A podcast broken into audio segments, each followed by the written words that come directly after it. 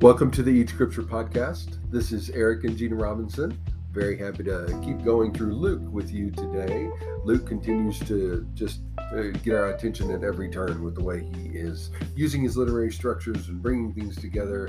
We are going to end this little section on acceptance and rejection right now. Who's going to accept the message? Who's not going to? Who's going to reject it? Um, we began this section, interestingly enough, in uh, with a passage about Samaritans and where, where the the apostles weren't so sure they wanted to accept the Samaritans after the Samaritans had rejected the preaching or message of Jesus as he was coming to one of the Samaritan villages and they didn't want him there and they rejected him. And so the apostles wanted to in turn reject them with fire from heaven. So it was really And would have been a don't very know, devastating talked moment. about, I can't remember, did we talk about who the Samaritans are? Yeah, um, we we only briefly, I think, mentioned, but they're that, yeah, what group they are, and we'll see that even more clearly today uh, as we go over this. But they are that group. Did you want to go ahead and explain that a little bit? How the Samaritans come about? Well, they were part, they're,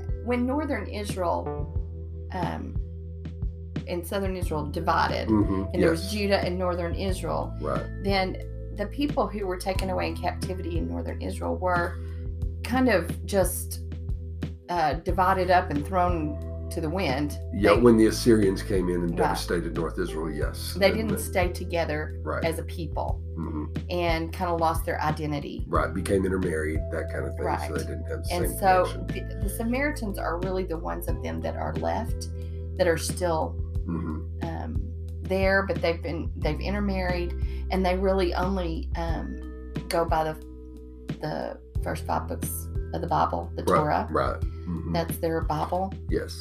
um, And and, they they, worship- don't worship in Jerusalem. they Right. Worship, on Mount Gerizim. Right. So they have. When we read about them, that's why though the Israelites, which would have been southern Israel, that was Mhm. Well, what? Yeah, the Judaites, Right. which were the true true Israel in as far as anybody in Judah in the New. Testament. Yeah, um, they have never accepted the Samaritans. They think they're, you know, their bloodline's been Yeah. mixed up. They can't even trace themselves straight back to Abraham anymore through Jewish bloodline. So so they're, still they're divided, outside. Yeah, and They're but they live close by, right? Yeah. And they don't worship at the same place, and they Mhm. don't worship. They don't um, have consider all, all, of the scriptures reli- yeah, the same way. Yep. So um, there's just kind of this big dividing line. Mhm. Yes. So when we read about it in scripture, that's why the Samaritans always seem so bad. Yeah, and they get their name Samaritan from the capital city of North Israel. When when they ever they divided, Samaria was their capital, and so they all are just termed Samaritans as a group, a bunch of people who are connected to the worship in Samaria, which would be, you know, bad worship. I mean, obviously, it's not in Jerusalem where God's temple Right. is. So, So yeah. as we go through these stories, we hear that, and I think sometimes um, we just may not be very cognizant of Mhm. who these people are, why there is such a dividing line yes, and um, almost a hatred. Yeah, between the really, really, yeah, very much kind of a hatred, kind of a daily. The way it played out was very much you're another race, we're another race, we hate you, um, we don't care for you, and they and they felt this way from both directions because they were just you know over the generations it was very just a distinct marker. Y'all hate us, we hate you. But they're really family. Yeah, the, yeah, in a very And- real sense, they're still connected, blood related. It just brings a lot of background to the stories that we're reading because it doesn't make sense to us. Mhm. But if you know that, then it helps kind of, it makes the stories even deeper. Yes, yes. When Jesus says to the Samaritan woman what Mhm. he does, or to, you know, Yep. it makes that so much more important. Oh yes, very much more. And uh, we're gonna so that same kind of thing is gonna come out today as we continue to toward the end of verse ten or verse ten, chapter ten, um, in Luke. And so he's he's gonna really give them this is interesting thing that's about to happen here, and it's gonna it's become one of the more maybe well known uh, stories and parables that Jesus has ever told and will ever tell this Good Samaritan idea.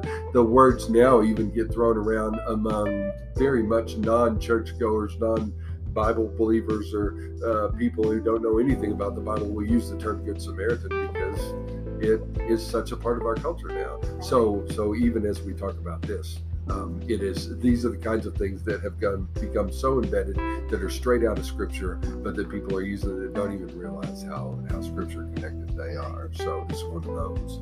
Um, when before we start reading this, is the the interesting thing is there is something that is very very closely connected to this that we find in our Old Testaments. But kind we, of a background to this story. Yeah.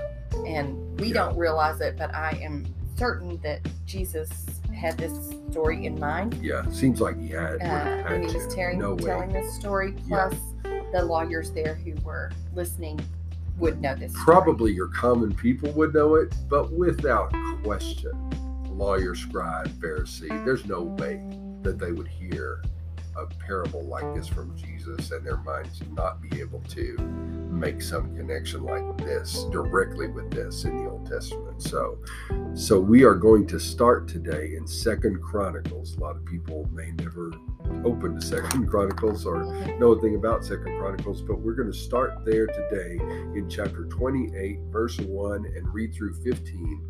And as you listen to this, if you will just kind of keep in mind, I'm listening for things that might that I might know from, and we'll read it in a minute, but from that parable of the Good Samaritan. You're going to just try and listen closely because you're about to hear some connections whenever we read that parable that will draw you right back uh, to this. Yes. So, and don't get. Uh, it's more toward the end of the reading that you'll be hearing that. Mm-hmm, but yes. the first part of the reading will give us a little background. Yeah, so. we need that background too. So know that whenever this period starts, Israel and Judah, the northern kingdom and the southern, have already divided, and there's already animosity between the two. So that's how that's how we're going to begin at a time when that's what's taking place in Israel.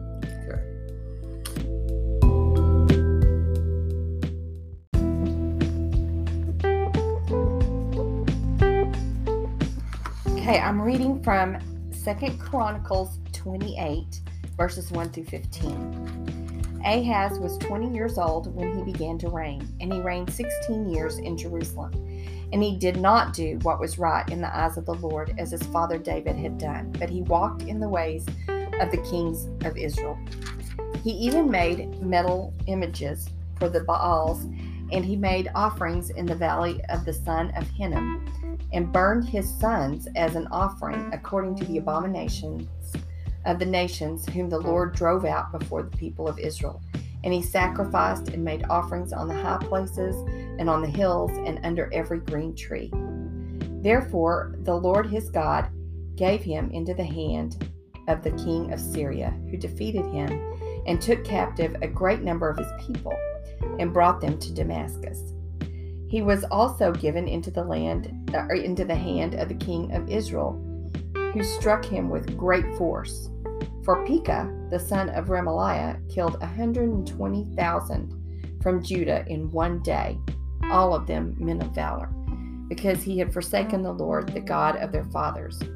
And Zichri, the mighty man of Ephraim, killed uh, Maaseiah, the king's son, and Azri, uh, see, the commander of the palace, and Elkanah, the next in authority to the king. The men of Israel took 200,000 of their relatives, women, sons, and daughters. They also took much spoil from them and brought the spoil to Samaria.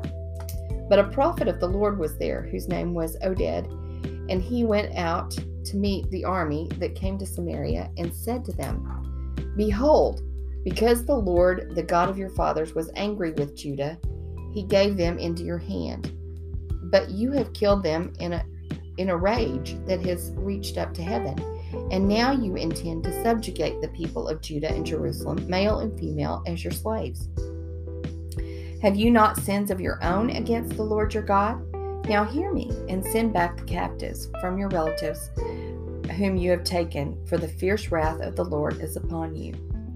Certain chiefs also of the men of Ephraim, Azariah the son of Johanan, Berechiah the son of Mesh, uh, Meshillamoth, uh, Jehezekiah, the son of Shallum, and Amasa, the son of Hadlai.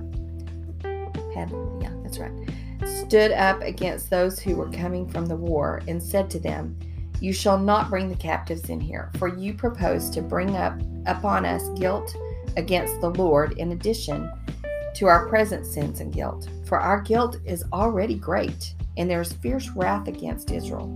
So the armed men left the captives and the spoil before the princes and all the assembly, and the men who had been who have been mentioned by name rose and took the captives, and with the spoil they clothed all who were naked among them.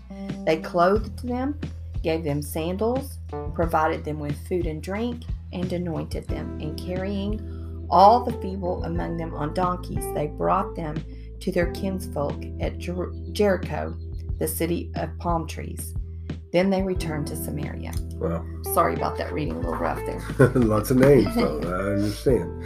Okay, so that's the story from Second Chronicles 28, um, which is about again the two of these relatives, which they strictly are, all Israelites, but have fought against one another. God brought North Israel onto South Israel or Judah to to exact some punishment because of how far off track Judah had gotten. Uh, and then what that led to as they were So the bringing back Samaritans were gonna had taken them captive and were taking them back to make them slaves. And, Yep. And uh, then both the prophet first and then some of their leading community leaders came out and said, How dare you take your relatives, your very relatives, captive and punish them in this way? God gave you. God gave them into your hand for punishment, but you have done it in anger and fierceness and have, you know, done this horrible thing. And now you're going to use them as your slaves. How dare you? We're, we're not going to bring more sin on ourselves. Right. We're doing that. We've done the same thing. we're doing the same done. thing. Yeah. Yep. So we're not going to bring more sin on ourselves by compounding it that way. And then they take from the actual spoil that they've gotten and use it to bandage and feed and help these ones who are injured, who are from, these are Samaritans that are helping these injured people from Judah and then setting them on their own donkeys and then taking them to Jericho. I mean, it's a very family, interesting, back yes, back to where their relatives will be, their families will be. Um, so yeah, this is so It's an amazing- it's a- you're hearing some of the I mean. I don't remember ever hearing this story when I was growing up. Yeah. From the Old Testament. So, um, and and Lois Tverberg uh, is the one who I particularly read Yeah. about who makes these connections. So I don't want to leave her name out too. She's really good about showing this connection. right. Um, but now let's go forward to Luke chapter 10 and read verse 25 through 36. And so you're listening now for some of those connections as we read through here. And behold, a lawyer stood up to put him to the test, saying, Teacher, what shall I do to inherit eternal life? He said to him, What is written in the law? How do you read it? And he answered, You shall love the Lord your God with all your heart, and with all your soul, and with all your strength, and with all your mind, and your neighbor as yourself. And he said to him, You have answered correctly. Do this, and you will live. But he, desiring to justify himself, said to Jesus, And who is my neighbor? Jesus replied, A man was going down from Jerusalem to Jericho, and he fell among robbers, who stripped him and beat him and departed, leaving him half dead. Now, by chance, a priest was going down that road, and when he saw him, he passed on the other side. So, likewise, a Levite, when he came to the place and saw him, passed on by on the other side. But a Samaritan, as he journeyed, came to where he was, and when he saw him, he had compassion. But went to him, he went to him and bound up his wounds, pouring on oil and wine. Then he set him on his own animal and brought him to an inn and took care of him. And the next day he took out two denarii and gave them to the innkeeper, saying, Take care of him, and whatever more you spend, I will repay you when I come back. Which of these three do you think proved to be a neighbor to the man who fell among the robbers? He said, the one who showed him mercy. And Jesus said to him, You go and do likewise.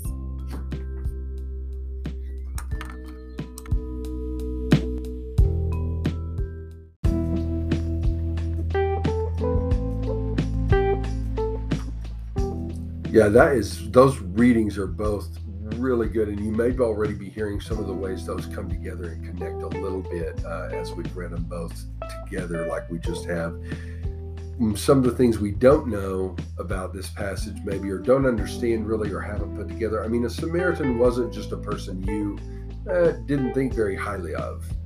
These were the worst types of people you could imagine if you're a Jew in the first century. These were like your most hated group the people that you really thought as kind of as non-people. I mean, they're they're really not humans like we're humans. They're not people like we're people, and so you have no concern for them.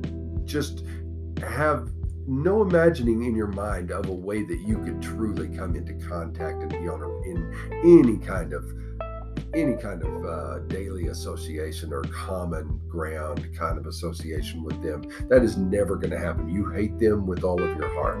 So Ray Vander Laan has made that point. How these are the these, you got to really get in your mind. Try to get in your mind a group that you are completely repulsed by. People that you truly think- just have no desire to be around. I think for them, these had to be like, you were supposed to be good, hmm but you know better. hmm And you're doing, Maybe so. Yeah. I don't know, you've intermarried, you've, you know, you're not worshiping in Jerusalem. You're like, hmm it just felt like such a slap in the face to them. I Yeah. Right. You know Uh, brothers can hate each other more than uh, just. Mm, yeah, more than others. So- Yeah. Right. And then for Jesus to make the Samaritan kind of the of this story, Mm-hmm. when I think about that, then that's a big deal. Mhm. These people who are, li- this lawyer who's listening is, certainly going to have a hatred for freaking out, yeah. Samaritans. Yeah, exactly. anyway, So whenever he starts talking here, the lawyer stands up and tries to put him to the test. We find that out right away verse 25. That's what the lawyer wants to do. This is not a this is not just a friendly, hey, what would you say about this? This this lawyer's trying to catch Jesus like so many of them are these days. Uh. Yep, trap him. So he says, Teacher, what shall I do to inherit eternal life? And Jesus just a little answers him with a question, which is very natural for Jesus to do. What's written in the law? How do you read it? And he, the lawyer, answered, You shall love the Lord your God with all your heart, with all your soul, with all your strength, and with all your mind, and your neighbor as yourself.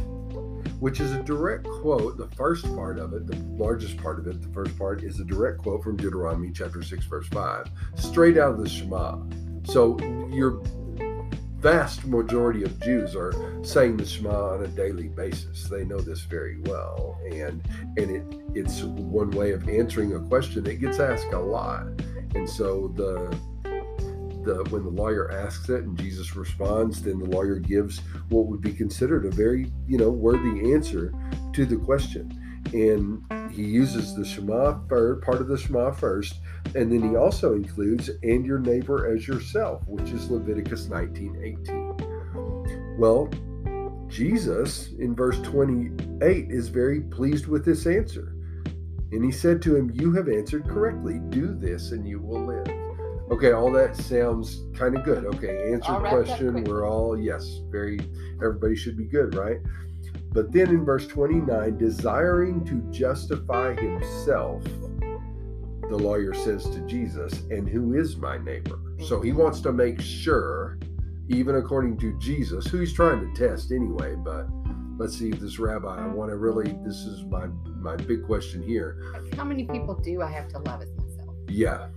And this could be the question that he was driving toward the whole time. Mhm. This could be where he wanted to go because apparently, and again, according to Ray Vander Laan and, uh, and all of the immense Jewish history research he's done from the time, there was not a bigger theological debate than who is my neighbor at the time. Mhm. Uh, rabbis were debating. They imagine the biggest debates you can have in churches and among theological people and religious people. He said it would have been right at the top. This idea of just just uh, dissecting who is a neighbor, who must Yeah, I who treat do I have to be truly good well. to? And I don't think that's really. I mean, when you were just saying that, it was just It's in a- my head. I'm thinking, well, is there a bigger question today? I Uh, think we don't say it that way, Right. but that's what we ask. Yeah. And we, that's right, we do. I think we do ask that. We want, we're not going to say it like this because then we sound Right. just like the lawyer. But in our heads, we're kind of wanting to know Because we want to draw who's it okay not to treat well. Who's in and who's out? Yeah. Who can I not like? Yeah. Who can I hate? Yes. Exactly. Who am I justified in hating? Uh, so the human heart has not changed. We No. find out. Sadly.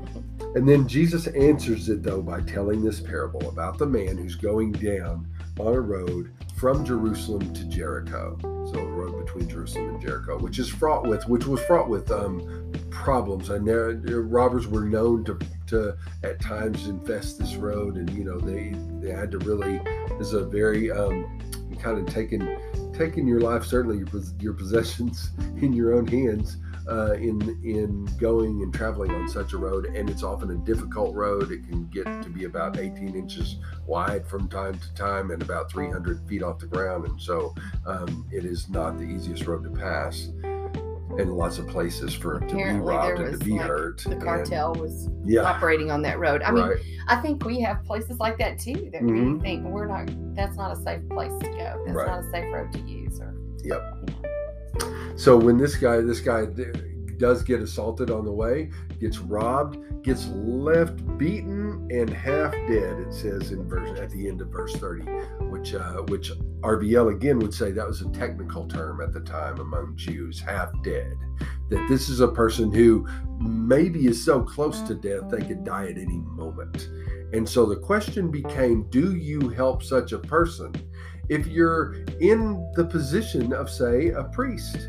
Now, the priests would be the Sadducee class. That's they were the ones who controlled the priesthood. They were Sadducees. They only believed in the Torah, and they show that just I like mean the Samaritans. that the Torah was inspired. Yeah, which is so interesting because that's what Enemies, all but- the the Samaritans believed only the Torah was inspired. Well, the Sadducees did too. They knew about the other scriptures, of course, and read them and understood them, but but what we call scriptures, but really their inspired text was just Torah. And so here you have a priest and a Levite. Both would be of the Sadducee class. Both know what's being said in places like Leviticus 21 about priests and even the high priest and how they need to stay clean, how important it is to stay clean and not Don't come in contact dead with body. dead bodies. So they pass by this body of this man who's half dead, this technical term that they throw around to talk about whether or not you can help a person.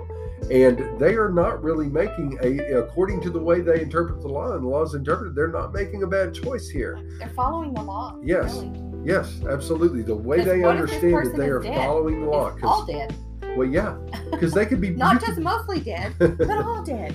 you could be bandaging them up and they could die while you're dead. That's how close they are to death. And so, better not to touch them and become unclean and not be able to do your priestly duties. And so now that now that that is in play, maybe the Levite and the priest, even though they can see him, they understand helping people is very important to God, and that's what you're supposed to do. But they also understand their position and what they're called to do, and that they need to be able to provide worship and lead people and that kind of thing. So they go past him and don't do anything, which wouldn't necessarily be considered dishonorable. They don't even the get close. They're That's walking right. on the They're not other side. Close. Yep. As far, I mean, this little road, but they're getting as far away from him as Mhm. they can. Yep. So, Now, then you might think, by the way, Jesus is telling the story that he's going to then say, and then a Pharisee came by. But the interesting thing is, he doesn't. He goes straight to a Samaritan, another person who, like you've already said, like the like the Sadducees. Sadducees, they only believe in Torah. They're only looking to those as their inspired scriptures, and they don't care for Jews. They don't like Jews. There's no there's true animosity between the two. But here the Samaritan comes by, and seeing this man, he actually, even though he's half dead, touches him, cares for him, cares for his wound, binds him up, puts him on his own donkey, takes him to an inn, has him laid up, and uses his own money to make sure that he's cared for. Okay, now our minds are going back to the other story. And he would have done this in Jericho. They were on their way to Right. Jericho. That's Which why. is unusual yeah. for them to mention Jericho here. I Yeah. mean, I don't think Jericho, Jesus didn't go to Jericho. Uh, yeah, he does go through Okay. Jericho um, at least uh, at least once. Okay. Um, but But nevertheless, we have this Usually Jericho the mentioned parables, in they this don't right. The parables don't get that specific specific usually. Yes, I guess that's we have a I'm specific place name, um, and so now the lawyer is his mind is going to go back to that story we read earlier from Second Chronicles. Right. which was about Samaritans who started doing the right thing by their relatives. They were convicted that they were- Judaites. right. Yes, they were convicted. So they had they had been convicted because they were told you've done the same thing as them. I mean, you're Mhm. you're just as worthy as pun- of punishment as they are. God's handed them into our hands, sure, but but now the the you want to even enslave them, our your our own brothers, and take everything they have and just put them under a heavy boot. And we can't do that. It's not. We are not going to bring sin on us by doing that. So they instead they wind up taking from the spoil that they got in their victory and using that to bandage and help and set them on their own donkeys, on their animals, take them to Jericho. I mean, all of this should be. And these are Samaritans who are doing this. So hearing that story you would think this lawyer is going to be like, oh my goodness, wait a second. Is he saying that we, that I, lawyer, scribe, person uh, that, who knows the law and tries to live by it so well, is he saying that I am under the same kind of sinfulness, have the same kind of sinfulness as these Samaritans? Like, I'm the one who's who's also you know on, on a level playing field with them. And so so sure enough you've got to start a- asking yourself these questions because the neighbor is the samaritan who helps. And we're supposed to be a good neighbor. We're supposed to treat our neighbors well. And the neighbor is the samaritan. And so oh my goodness now all of a sudden the lines are being broken down again. I am i'm but jesus wants me to find myself in the same position uh, as as a Samaritan and really be willing to reach out in aid the same way Samaritans do in Second Chronicles chapter 28 and really give assistance and treat with kindness and care. This is all of this is wrapped up in here. So it's not just I a think- story about a good person who's Right. helpful. It's got all of this cultural baggage associated with it, which is forcing you to realize that you you should be a better person than you're thinking you have to be. You're not going far enough. Well, I think this takes me back to um, the end of Luke 5 hmm and some of the other places here in Luke where he's talking about um, the fasting, about um, breaking the, you know, his disciples were uh, rubbing the grain in their hands on the Sabbath. Uh, he healed the man's withered hand hmm on the Sabbath, and all of the things that were looked like they were breaking. Technically, they were breaking the law. hmm But what he's his point there, as it I think is here, hmm is that the law is there as a guideline, hmm but the law does not trump mercy. Mercy. Mercy always trumps Righteousness. Or uh, uh, the law. Like The letter of the law. Yes, the letter of the And law. so that's why if there's a man with a withered hand that you can heal on the Sabbath, yes. you wouldn't just let him sit there and wait. Languish until the next day. yeah. He's going to go ahead and do it. They're right Yeah. there in front of him. hmm And because that's mercy. Yeah. And that's And what else are you going to show us? That's Sabbath? loving your neighbor. Yeah. You're bringing true shalom on the Sabbath. Right. But they had gotten it all wrong, just like we have, hmm by Yeah. thinking, oh, well, what do we have to do? Yeah. Where are the lines? That's right. And I want to do the letter of the law. That's right. And forgetting that there are people, real human beings, Mhm. images of God, Yes. walking beside me who I need to show mercy to. Mhm. And that And trumps. that by doing that, I'm truly living out God's that's word. really the point of the law. yes. Not. The point of the law was really to help us to do that. Yes. Right. That's what. So really when it gets in the way of us doing that, Mhm. we're using it. then wrong. it's not used right. That's oh man, that is so right, right there. That's our key. So, Look, we're drawing to a close on this thing, um, time wise. Uh, hopefully, you've gotten something from this, but seeing those connections to that Old Testament story may be helping you in some ways Yeah, to really that you I haven't that. seen before. Um, but there's no question once you read it closely, uh, the same thing is happening. The Mhm. same thing is happening in both It's those really stories. Um, yeah, it's really beautiful. And so go be like those Samaritans back in Second Chronicles uh, chapter 28. If you really, I mean, and you know, a lawyer might not like to hear that. Jew, good Jewish lawyer might not like to hear that. But go be like, go, go read that story again and be like those Samaritans. Whoa, because really, you're just as guilty. You're just as much We're all under as they are. There's guilt on all sides here. So we're gonna have to, gonna have to really come together with mercy, like you're saying, if we're gonna live out what God wants us to as as relatives, as brother. They're your brothers for goodness sake. They're people who are connected to you. You should go and love them. So yeah, really important message.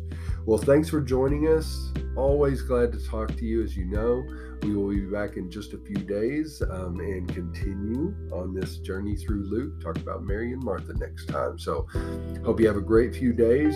God bless.